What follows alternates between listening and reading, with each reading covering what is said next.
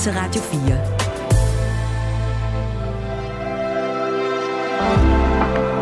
Velkommen til morgenrutinen. Din vært er Maja Hall. I løbet af den næste times tid, der skal du møde en 11-årig pige, der har besluttet sig for at blive nonne. Hun kommer fra en lille landsby i Myanmar, og øh, hendes historie har gjort et stort indtryk på dagens gæst.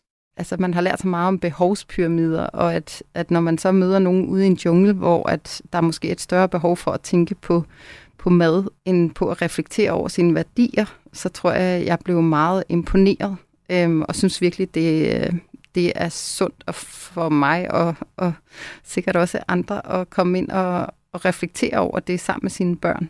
Hvad der er vigtigt i en hverdag i forhold til, at øh, om ja, ens barn øh, sidder nu det snart jul, ikke, i forhold til diverse julegaver. Men hvordan kan en voksen kvinde blive øh, inspireret af en 11-årig pige, der bor i en landsby langt, langt væk?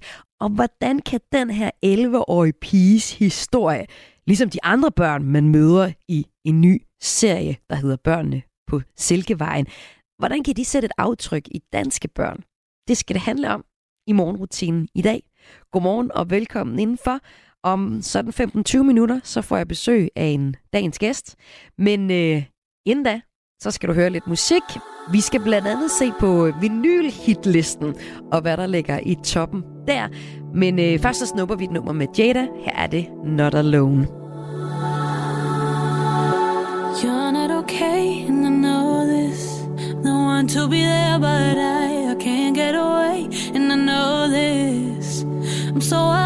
Sight, keeps me awake, cause I know it's hard to do this on your own, and you're not okay, and I know this. But you are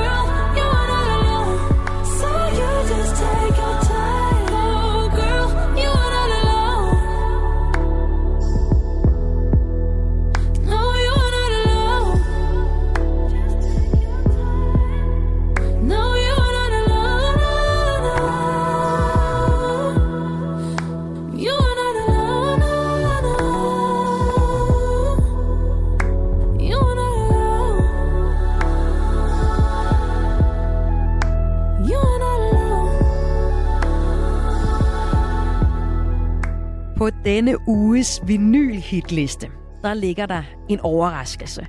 der ligger der simpelthen en plade fra et band, jeg aldrig har hørt om. Det er ellers et dansk band, der var øh, stort i 70'erne. Men øh, jeg måtte google mig til, hvad det var for noget, øhm, og jeg fortæller dig også om det lige om lidt. Jeg kan nemlig rigtig godt lide at kigge på vinylhitlisten, for netop at møde noget musik, jeg ikke kendte til. Vinylhitlisten, det er simpelthen en hitliste over de plader, de LP'er, de vinyler, som vi har købt allerflest af i Danmark. Og det er ikke fordi, det er booming business i Danmark overhovedet, men øh, det er jo noget, som trender, og folk køber plader. Jeg har en pladespiller derhjemme, og hvis der er et særligt, særligt godt album, så køber jeg det på øh, vinyl. Og øh, jeg kan godt lide at gå ind og lige tjekke, hvad der ligger i den her top 3, fordi det er noget andet end det, der ligger ellers sådan øh, som det mest spillede på radiostationerne, eller det mest streamede på streamingtjenesterne. Og du kan blive ret inspireret sådan musikalsk. Og det kan være, at du også bliver det af top 3 den her uge. På tredjepladsen, der ligger The Rolling Stones med et nyt album. Det er det her album Hackney Diamonds, der fik ret gode anmeldelser, da det kom ud her for nylig. Bandet Rolling Stones er jo ellers ja, faktisk efterhånden for mange år siden blevet kaldt ud som nogle gamle bedsteforældre. Det kan være, de er blevet oldeforældre nu, men uh, still going strong. Og albummet her jeg fik som sagt øh, ret gode anmeldelser. Og det kan man selvfølgelig, har jeg lyst til at sige, også få på vinyl. Altså, de første Rolling Stones-plader udkom jo på vinyl, så selvfølgelig bliver de ved med at udgive på vinyl. På deres øh, uh, 2023-album her, Hackney Diamonds, der finder man blandt andet nummeret Angry.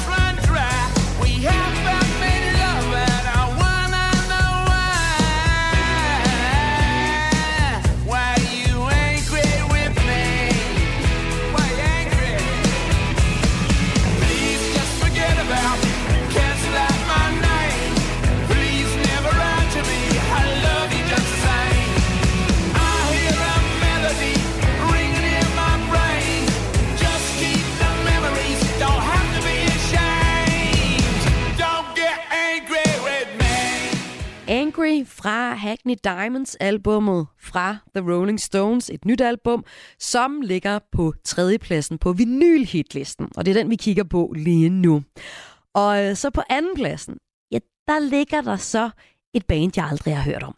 Det er ellers et dansk band, der var aktivt i 70'erne, i de tidlige 80'er. Det var sådan et orkester, tror jeg, man kaldte det, som spillede en slags psykedelisk øh, folke, folk, rock, musik. Og øh, de hed, det kan være, du ved, hvem de er. Jeg send mig lige en sms, hvis du godt kendte det her band, der hedder Hyllemor. De øh, opnåede egentlig ret sådan begrænset kommersiel succes i de aktive år, men hvad jeg kan læse på øh, Wikipedia, der har fået det fra nogle forskellige artikler, ja, som årene er gået, så har gruppen opnået sådan lidt kultstatus. Og øh, i 14 blev de hyldet ved en mindekoncert på Loppen på Christiania. Og i år, der ligger de altså, i hvert fald i den seneste udgave af vinylhitlisten, som den anden mest solgte plade. Og det er ikke fordi, der skal sindssygt mange plader til, før at ens plade ligger i uh, top 3. Men øh, alligevel imponerende, at det er dem her. Nå, hvis du ikke ved, hvem de er, så lyder Hyllemor for eksempel sådan her. Kend det hele Jeg det hele Du er altid her lige nu. Jeg kan det hele. Jeg kan det hele. Du er altid her lige nu. Se det grønne lys. Der skinner mod os nu. Mens ekkoer fra vores fortid stormer imod os.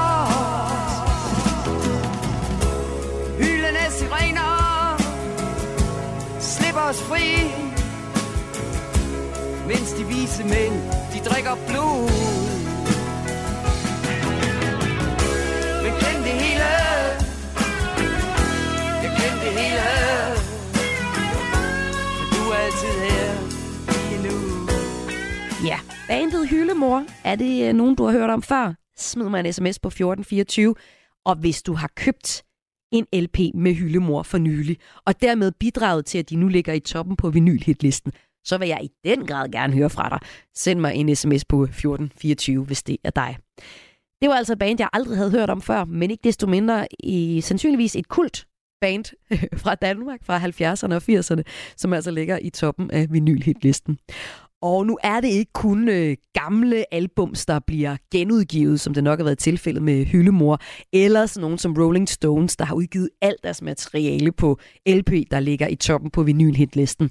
Der ligger også helt nye bands, og helt nye danske bands på den danske vinylhitliste.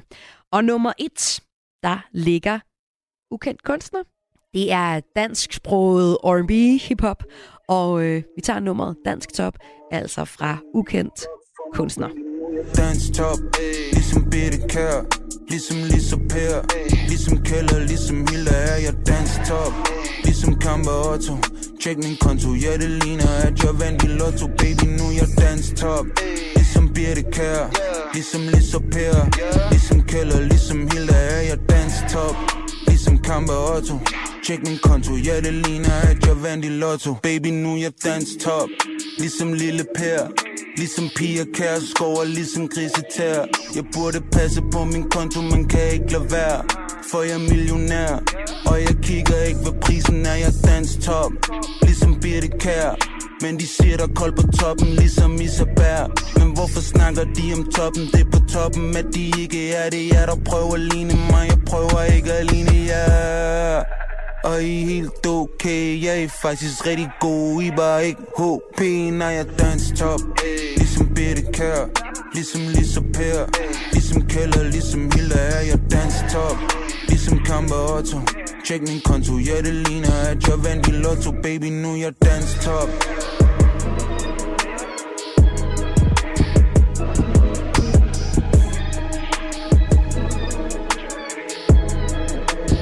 At jeg var den største. Har jeg vidst, siden jeg var bitte lille. Men om skolen tænkte mor, hvad skal det blive til? For jeg var god med ord, men ikke til matematikken vel? Nu er livet lettere end en titabel Kan komme frem til summer ved at tige stille bare lad beatet spil Ja, yeah.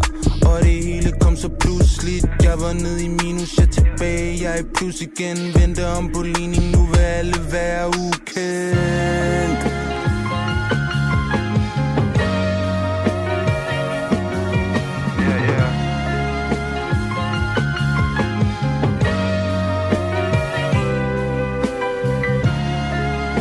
blæser træer ligesom en vind i skoven. Hun spørger hvor jeg mon har det fra. Jeg siger det sendt fra oven. Nej det du har i venstre hånd Det ligner estragon. Jeg siger det kald i næste sæson. Gør mine problemer de er glemt i morgen. Hov for fanden det er årets mand. Han går på vand og drypper som en saucekan Af røg en Korsika men det vildt ikke, siden lille knæk var hans far pist væk. Men selv som spæd kunne han ikke græde over spildt mælk. Har tit tænkt, sig en tung smerte for sådan et ung hjerte. Skulle undvære det smukkeste i verden. Nu hans mor alene, kan hun mundbære det. Net og nøver sort og røn sko sværte. Jeg kigger op, slår korsets tegn og ryger blunden færdig. Åh oh, nej, ung knægt han var delt op i to. Et splittet atom, så langt nede da han mistede troen. Han græd tårer som der glinsede i solen. Tog ikke engang vidste det til nogen. Så han lyttede ikke efter i skolen. Boede hvor en han fik en hård psykose. En anden han døde af overdose. Det samme skete for overboen. Han plantede frø der ikke fik lov at gro. Han havde sig selv og så sin overtro. En sæk med tøj, 10 smøger og en sovepose. Der er langt derop, men vi ramte top Ligesom Kampe Otto. Nu er vi dansk top, ligesom Birte Kær Ligesom Lisa Per, ligesom Keller Hilda er. Og det vildeste er vi gemte det bedste til allersidst Ligesom at spise dessert Og så har jeg ikke mere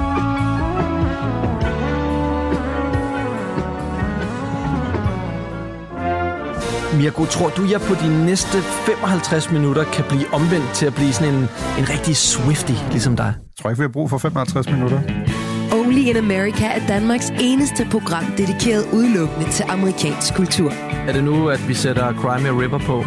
Ja, det tror jeg ikke, vi skal gøre, fordi... Øh... Er den sang blevet cancelled, eller hvad? Hver uge opdaterer Frederik Dirk Gottlieb og Mirko Reimer Elster, der på det vigtigste, vildeste og mest vanvittige fra Guds eget land. Det tror jeg, det, det tror det kommer til at ske.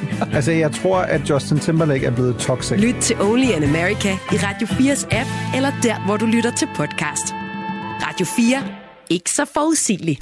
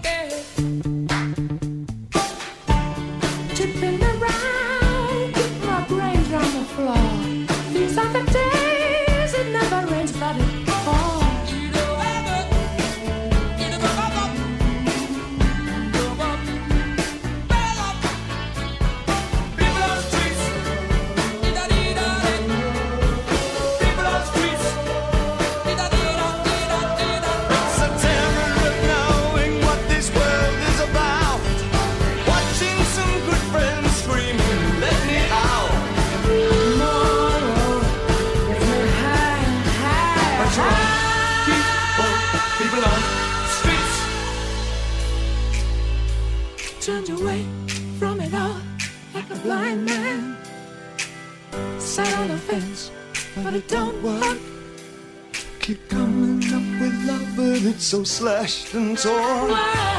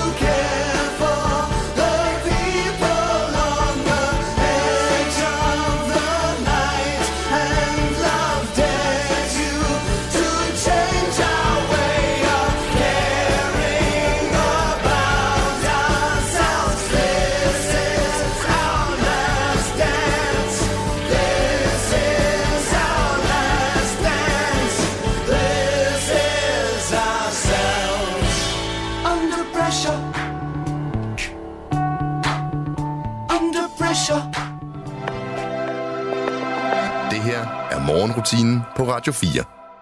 Dagens gæst er blevet rørt af børns historier. For eksempel en ung pige fra Myanmar. Men hvordan kan en græn voksen kvinde blive rørt af et lille pige så langt væk som i Myanmar? Og hvordan kan hun have det sådan, at danske børn også vil kunne spejle sig i børn fra andre lande og blive mere nysgerrige på andre kulturer, når det jo virkelig er nogle mennesker, der lever et helt andet liv end os? Det skal vi høre om frem til klokken 6. Dagens gæst mener nemlig, at den her serie Børnene på Silkevejen, der har været 10 år undervejs, Maria, det er jo helt vildt. det, er en, øh, det er en række film, som øh, kan røre os, og øh, også få børn til at kende og blive mere nysgerrig på andre kulturer. Den udkommer i dag på FN's internationale børnedag og premiere på DR. Og øh, Maria Stævnbak Vestergren, det er dit fulde navn. Du er tv-producer, og velkommen til morgenrutinen. Tak skal du have. Har det godt? Ja, det synes jeg. Er du spændt? Jeg er mega spændt. Ventet i 10 år på den her dag. Hvor- Hvordan reagerer du, når du er spændt? Hvordan bliver du sådan nervøs, eller hvordan får du det så? Jeg får utrolig mange sommerfugle i maven. Ja. Altså det, det er sjovt, at de bliver ved med at, leve derinde. Men det er ikke også meget godt egentlig? Altså, betyder det ikke, at det er noget, der betyder noget for en, når man får det sådan? Jo, det Ja. kan jeg mærke. Det er, Ja. Fordi det er utrolig vigtigt for mig. Og øhm, det, der er så vigtigt for dig, det er en række små dokumentarfilm, hvor man møder en række børn på Silkevejen. Og det skal vi nok lige have forklaret, hvad Silkevejen er for en vej, fordi det er egentlig en rute. Man møder for eksempel øh, en dreng fra Uzbekistan, der gerne vil være stærk mand, ligesom sin bedstefar. Man møder en ukrainsk pige, der er en del af et elite gymnastikhold, men må flygte, da krigen kommer, da Rusland invaderer landet. Man kan i filmen også møde den 11-årige pige, Hinen, der bor i en lille landsby i Myanmar med sine forældre og søskende, og hun beslutter sig for at blive nonne. Og det er den historie, vi særligt skal tale om, fordi øh, den har gjort stort indtryk på dig. Fælles for de her historier, det er mod, har du fortalt mig. Hvorfor er det det? Jamen det er det, fordi at øh, jeg og seriens ophavsmand Jens Pedersen, øh, vi, øh, vi oplever, at, øh, eller oplevede tilbage 10 år tilbage, at, øh, at vi synes, der var utrolig med angst og bange for andre kulturer. Og så havde vi lyst til, at, øh, at børn skulle opleve det, som man i tidligere hen gjorde, da, da Silkevejen opstod, at man pludselig havde øh, øh, kinesisk te i Venedig, at man var utrolig nysgerrig og begejstret for andre kulturer. Og det var det, vi så gerne ville skabe med den her serie, og det ville vi gerne gøre ved at, at vise en fascination af nogle modige børn fra andre kulturer og sociale kontekster. Og derfor valgte vi så at kaste os over det. Og det er altså også det, vi har kastet os over den her morgen. Maria Veststævnsbak Vestergren, velkommen til morgenrutinen. Tak skal du have. Du er eneste, jeg holder af. Fylder op den hele dag.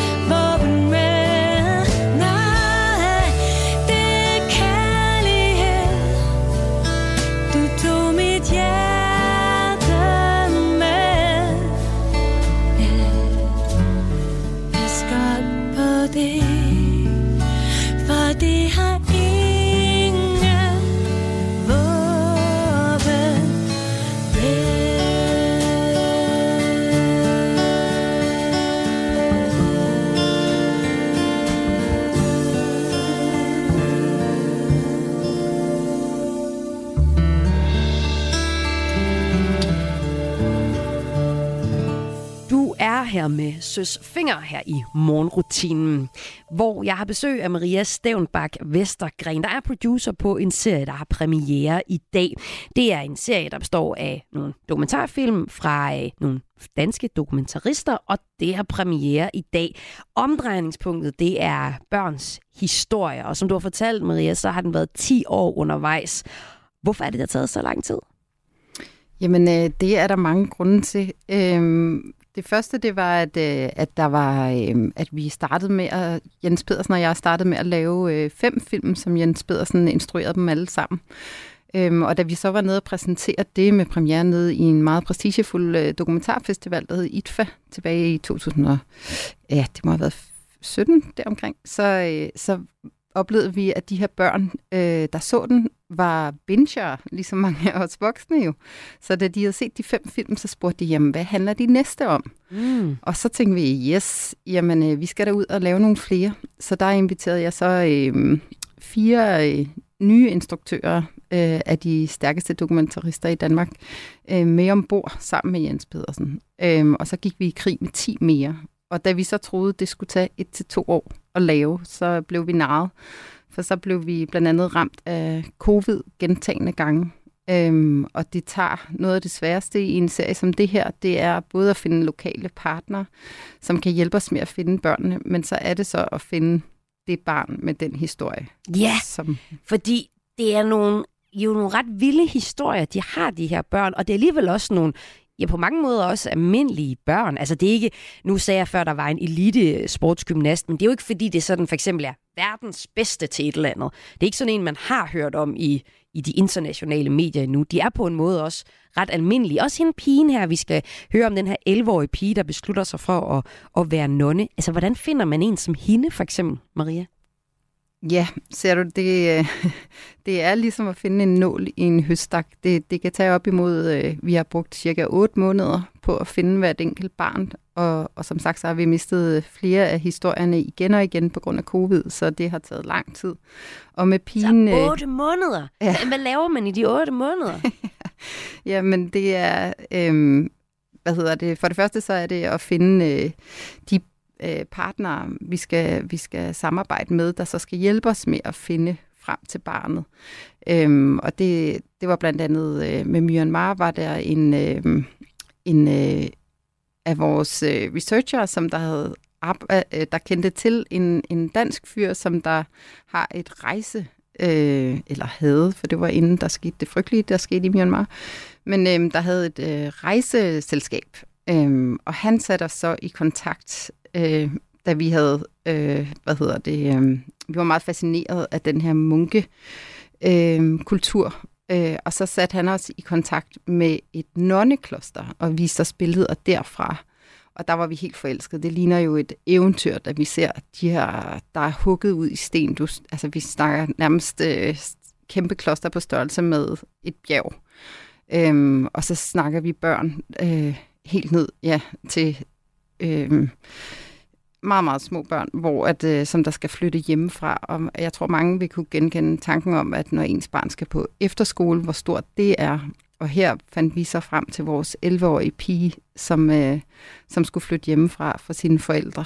Øhm, og det, det kræver, at man er stærk. Og for, for vores piges vedkommende, så, øhm, så var det ud over, hvad skal man sige, det så vanlige, da vi også fandt, fandt øh, at det var en, en familie, der simpelthen var så meget kærlighed i den her familie. Så det var ikke en nem beslutning for hende, at hun gerne ville øh, være nonne for at bringe god karma til familien. Ja, og vi skal høre hendes historie lige efter et nummer, men bliver også lige nødt til at øh, holde fast i, øh, du bliver ved med at nævne ham, du har startet serien med, men øh, han er her jo faktisk ikke længere. Nej, han skulle, øh, han skulle have faktisk have instrueret øh, tre af de film, af de ti nye film, som vi har premiere på i dag. Øhm, og desværre så øh, ramte cancer ham af flere omgange, så han nåede at lave den ene af dem, som er Strong Boy, som handler om drengen fra Uzbekistan, som, øh, som også er en virkelig smuk og stærk historie. Øhm, så det var også en af de grunde til, at det tog lidt længere tid. Det skulle jeg lige øh, komme mig over, øh, det slag. Men øh, det der, det, jeg vil så sige, det dagen i dag er også dedikeret til Jens og hans arbejde. Hvad betød det for dig? Jamen, øhm, altså det er, når du, når du arbejder med nogen i så lang tid, og så en mand, der er så dygtig som Jens, det er klart, så, så bliver du også venner. Øhm, så det er både et slag på, på rent helt personligt, og så er det jo, øh, så er det, jo det her med, at hans vision, så jeg var også ved at lægge øh, projektet ned, øh, men i forhold, men fik det vendt i forhold til, at, at det, der var vigtigt for Jens, var at få de her historier ud til så mange børn som muligt.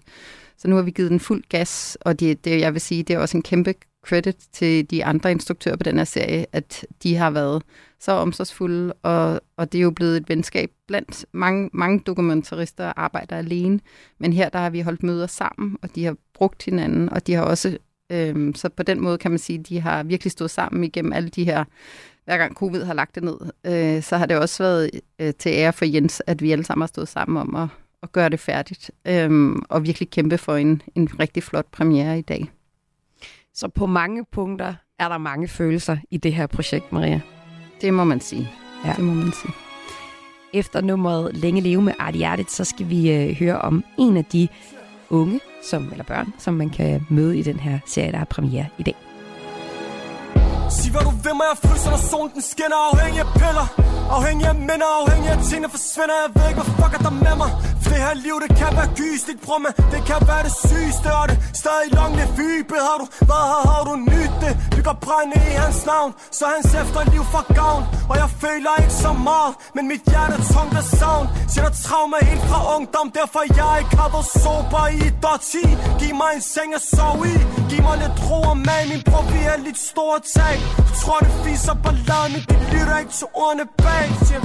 Og selvom livet giver mig penge Er det svært at elske. For det er stadig long live Kevin Stadig long live Veski Tænk hvis alting du vil have kom til dig. Tænk hvis du fik løst alle dine problemer. Tænk hvis du ikke havde noget du kunne kæmpe for det. Hele bare var nemt nok. Hvordan vil du så ende op med? Og tænk hvis du slet ikke så modstand? Har du så endt op som en god mand? Eller har du taget det helt for givet? For hvis alting det blev givet Hvad vil mening være med lyd med mit lyd? Og de spørger mig hvorfor jeg ikke kan lide folkemængder. Og de spørger hvorfor jeg kun går ud hvis folk de med mig. Men hvad ved de om stadig var bange for rødt lys? Fra dengang folk var pakket ind til tænderne og ville tømme byen Det stress fra poser og brugt mit liv i en pose. For det kræver kun en psykose for at få dig til at droppe skoen, Siger det er forkert tid på forkert sted. Jeg håber bare de ser ned Og mærker at de elsker Så jeg skulle vil have det Jeg ved stadig ikke hvorfor at han skulle tage dem Men hvem er jeg også i tvivl på for skaber? Selv hvis det kan virke svært Selv hvis det kan virke svært skal man stole, man skal stole på hans planer. Man. Tænk hvis alting du vil have kom til dig. Tænk hvis du fik løst alle dine problemer. Tænk hvis du ikke havde noget du kunne kæmpe for det Hele bare var nemt nok. Hvordan ville du så ende op med Og tænk hvis du slet ikke så modstand. Har du så endt op som en god mand? Eller har du taget det helt for givet? For hvis alting det blev givet Hvad vil mening være med lyd med mit lyd?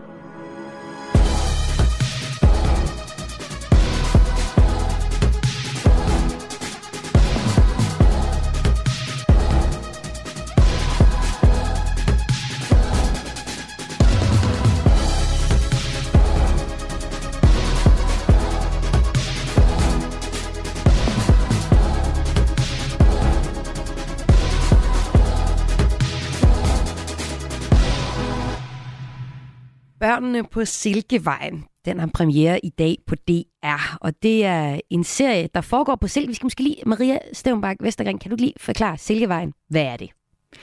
Jamen, øh, det er, øh, der er jo, hvis man googler, så er det øh, nogle handelsveje, som der går Øh, vi siger, den går fra Kina til Venedig, men der er mange øh, forskellige øh, handelsveje og ruter, så det afhænger lidt af, hvem du spørger. Vi har bevæget os helt ud og taget den mar- maritime silkevejsrute med også, og helt hen til Ukraine.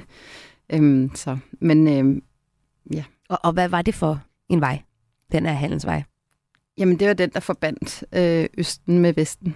Øhm, og mange kender det nok fra Marco Polos Mm. eventyr.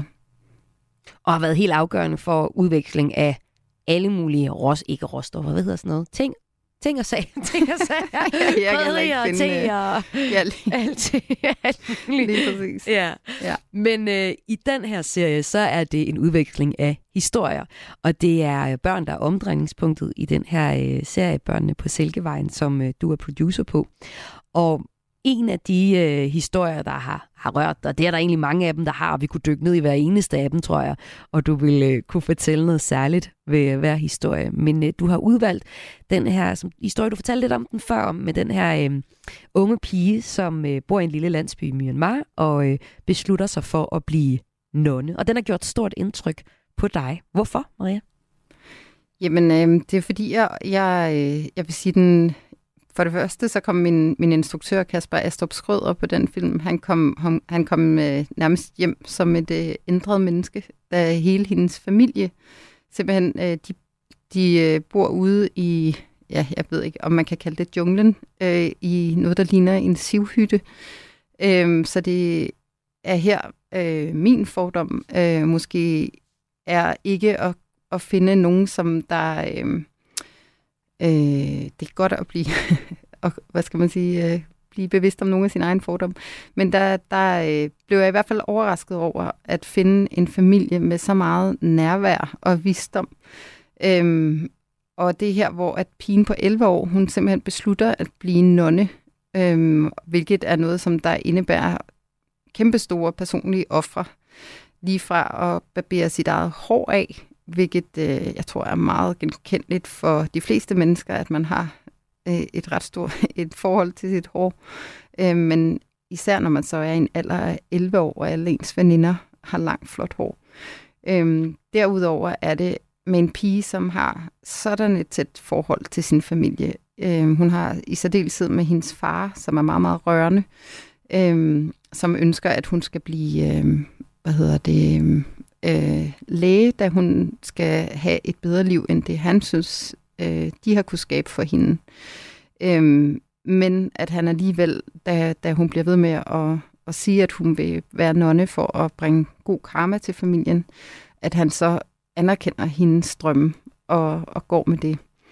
Øhm, og der vælger hun så at skulle øh, komme til det her øh, kloster, og der skal du altså leve under utrolig strenge regler, Øhm, for at bringe den gode karma til din familie.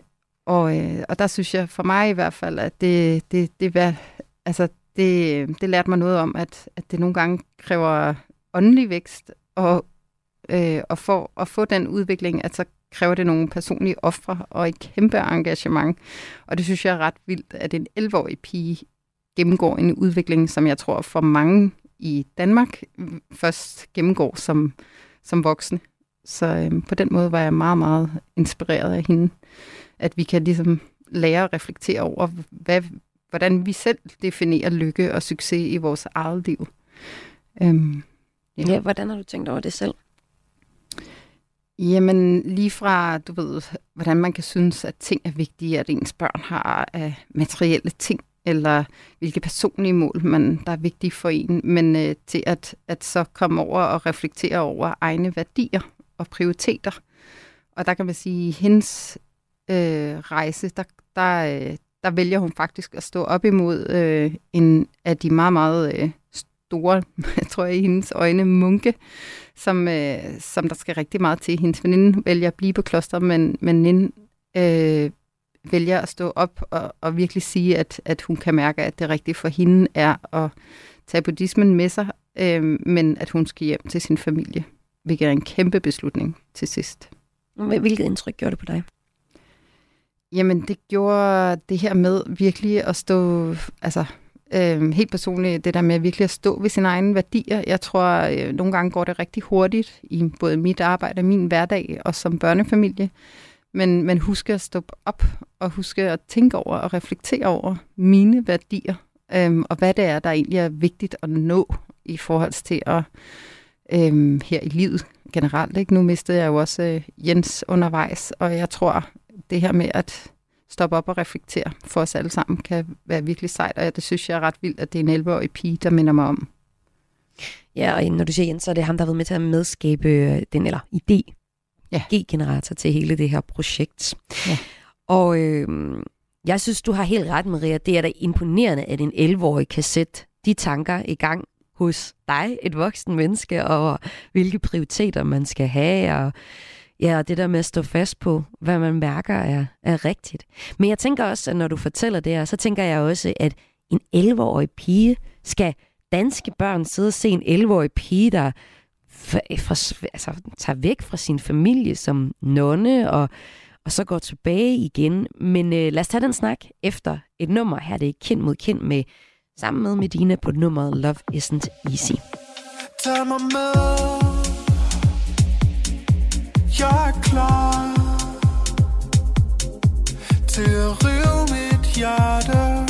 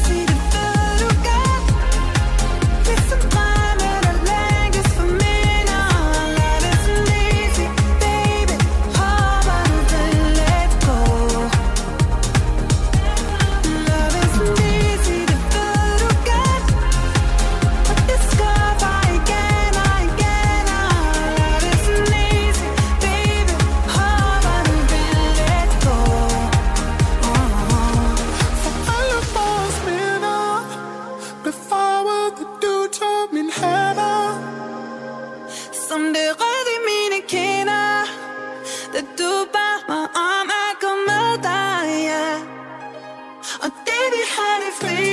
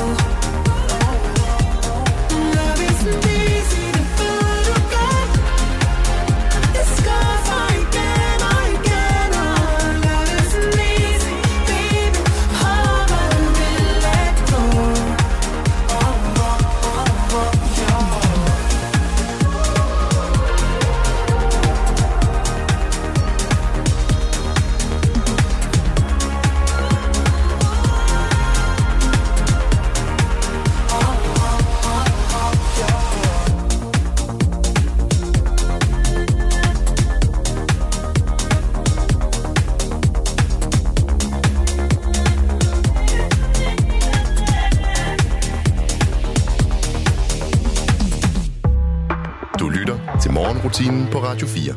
Danske børn vil kunne spejle sig i børn fra andre lande og på den måde blive mere nysgerrige på andre kulturer. Det er tanken bag den serie, der hedder Børnene på Silkevejen, der i dag på FN's internationale børnedag har premiere på DR. Det består af en række små dokumentarfilm, hvor man for eksempel møder den her 11-årige pige, som vil være nonne. Og hendes historie har vi lige hørt. Den har gjort et stort indtryk på dig, Maria Stevenbach Vestergren, du er producer på den her serie. Og du fortæller ligesom, at du synes, der er jo i et stort mod i den her pige. Både at hun vælger den her nonnetilværelse til, og jo så faktisk også senere vælger den fra, fordi at øh, ønsket om at være sammen med sin familie er, er stærkere. Jeg kan ikke lade være med at tænke, når du først fortæller historien om en 11-årig pige, der gerne vil være nonne. Hvordan er det noget, som mm, børn skal sidde og kunne spejle sig i her i Danmark? Jamen, jeg tror, altså, øh, for alvors historie, historier, så tror jeg, at det er, selvom at de står i hver deres specifikke kulturelle og sociale kontekst, så, så tror jeg, det er genkendeligt for børnene, at de, det med, at børnene kæmper for noget, som de er passionerede omkring. Det vil sige, at ture gå efter sin dreng, det tror jeg giver en, en ret stor respekt, uanset hvilket land du så er i. Og jeg tror, det er ret fascinerende at se. Øhm, og på den måde øh, synes jeg, det, det har stor værdi for de danske børn. I forhold til lige med, hvad Nins historie angår, er det også netop at, at reflektere altså ture reflektere også, og også vi som forældre også tør reflektere med for vores børn. Det, det, det synes jeg, når man ser en på 11, så tror jeg faktisk, at vores børn kan, øh, kan det meget tidligere, end, øh, end jeg i hvert fald troede. Ja. ja, du er faktisk overrasket over, at en på 11 kan træffe så store beslutninger som hende. Ja. ja. Hvor, hvorfor er du overrasket over det? Øhm, jamen, jeg tror i det hele taget for mig igen, så, var det, så blev jeg også øh, bevidst om en fordom, at jeg troede ikke, man på den måde, øh, altså man har lært så meget om behovspyramider, og at, at når man så møder nogen ude i en jungle, hvor at der er måske et større behov for at tænke på, på mad, øh, end på at reflektere over sine værdier, så tror jeg, jeg blev meget imponeret, øh, og synes virkelig, det, øh, det er sundt for mig, og, og sikkert også andre, at komme ind og, og reflektere over det sammen med sine børn. Hvad der er vigtigt i en hverdag i forhold til, at øh, om ja, ens barn øh, sidder nu er det snart jul, ikke, i forhold til diverse julegaver, men hvor vi også er i en tid med krise, så, øhm, så er det måske meget fint at tage op i forhold til, hvad der er vigtigt. Om det er det materielle, eller om vi kan løfte det op på nogle større tanker. Men er det ikke alt for langt væk fra vores børns virkelighed, altså danske børns virkelighed, at se en i Myanmar, Nej, det synes jeg ikke. Jeg synes, der er mange genkendeligheder, og det er også det, vi gør med hele serien. At der, er, altså lige for, der er mange af børnene, som der drømmer om blandt andet den nye iPhone. nu ved jeg ikke, hvor vi er henne i tal, 13-14 stykker. Øhm, altså på den måde bringer vi rigtig meget genkendelighed ind. Kulturen får man udenomkring, men at vi hele tiden i øjenhøjde med børnene. Og der, øh, der øh, er jeg i hvert fald blevet øh, meget, meget øh, overrasket over, altså, altså jeg ved ikke, overrasket er ikke det rigtige ord, men, men øh, at vi finder, at, at vi er jo ens. de har jo de samme drømme, øh, selvom de står i nogle helt andre sociale kontekster. Ja, for, øhm. ja, for hende her, så er det også, at hun gerne vil øh, have karma til sin familie. Det er derfor, hun også vælger at være nonne. Det, det åndelige er så vigtigt for hende, at hendes familie har det godt. Og det mm. tror jeg, der er mange børn, der kan spejle sig, at de gerne vil have, at deres familie har det godt. Men ja. hvis du viser den her film til dine børn, som jo godt kunne være målgruppen, jo faktisk godt kunne se den her øh, film. Tror du så, de vælger julegaverne frem, Maria? Nej, det tror jeg ikke. Jeg tror også, deres mor er alt for glad for jul. Men jeg synes, men, øhm, og jeg synes, det er okay. Jeg ja. synes, øh, det er okay, at man ønsker sig noget. Altså, det, det gør de her børn jo også. Men, øhm, men jeg synes, det er okay at reflektere over størrelsen og hvor mange, og i forhold til, at man ud over øh, gaverne også skal reflektere over, hvad der sker i verden. Øhm, men også i det hele taget, så synes jeg med den her serie, det, det er heller ikke kun øh, det med lige præcis med gaver, men det er netop at finde det, vi alle sammen har til fælles. Jeg synes, det er det, der er fedt ved den her øh, serie, det er netop, at vi bliver nysgerrige. Altså når vi oplever en dreng i Uzbekistan, der, der ikke længere vil være klovn, men som vil stå op mod sin far og sige, at han vil, han vil være stærk mand og ja. lave stunts, altså lige frem for sin arm kørt over. Ja, altså, det er, jo ja, det er den her historie om den her dreng, som, øh, som ja, klovn. Altså det er jo, fordi han skal spille klovn i sådan en, øh, en lille cirkustrup, men han vil meget hellere være stærk mand, ligesom sin bedstefar er det bedste. Er det ikke sådan? Lige præcis. Ja. Og den, viser, den historie viser jo også en historie om en, en dreng, der har mod og gerne vil holde ved sin drømme. Præcis. Maria Støvnbak Vestergren, tusind tak for at være gæst her i morgenrutinen og fortælle om den her øh, serie Børnene på Silkevejen, der altså har premiere i dag. Selv tak. Og det er på DR, man skal finde det. yes. Nobody pray for me. It been a day for me. Yeah, yeah. remember syrup sandwiches and crime allowances. Finesse a nigga with some counterfeits, but now I'm counting this. Parmesan with my accountant lives. In fact, I'm down in this.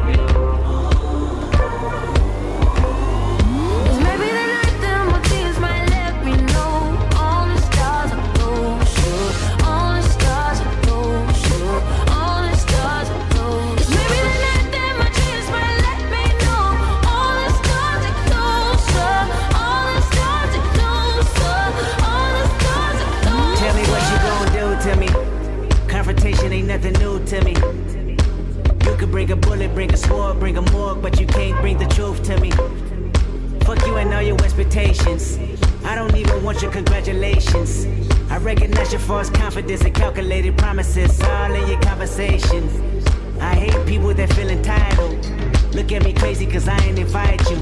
Oh, you important, you the moral to the story. You endorsing motherfucker, I don't even like you. Corrupt a man's heart with a gift. That's how you find out who you dealing with. A smart percentage you I'm building with. I want the credit if I'm losing or I'm winning. On my mama, that's the realest shit. Yeah, let's talk about love. Using everything you.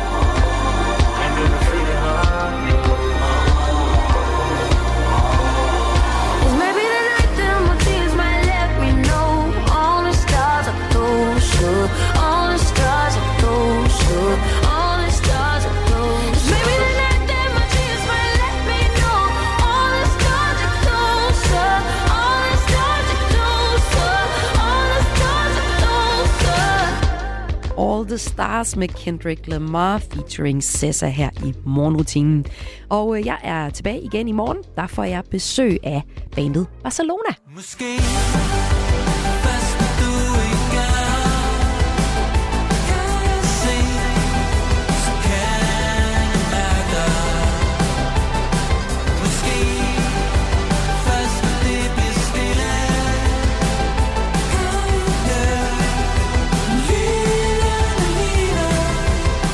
Tune ind mellem 5 og 6 i morgen, hvis du vil høre, hvem de her gutter er.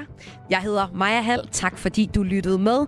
Hvis du har ris, ros, kommentarer, eller bare vil sige hej og godmorgen, så send mig en sms på 1424.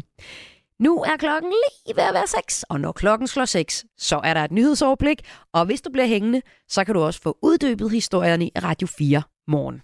Ha' en rigtig dejlig mandag. Du har lyttet til en podcast fra Radio 4. Find flere episoder i vores app, eller der, hvor du lytter til podcast. Radio 4. Ikke så forudsigeligt.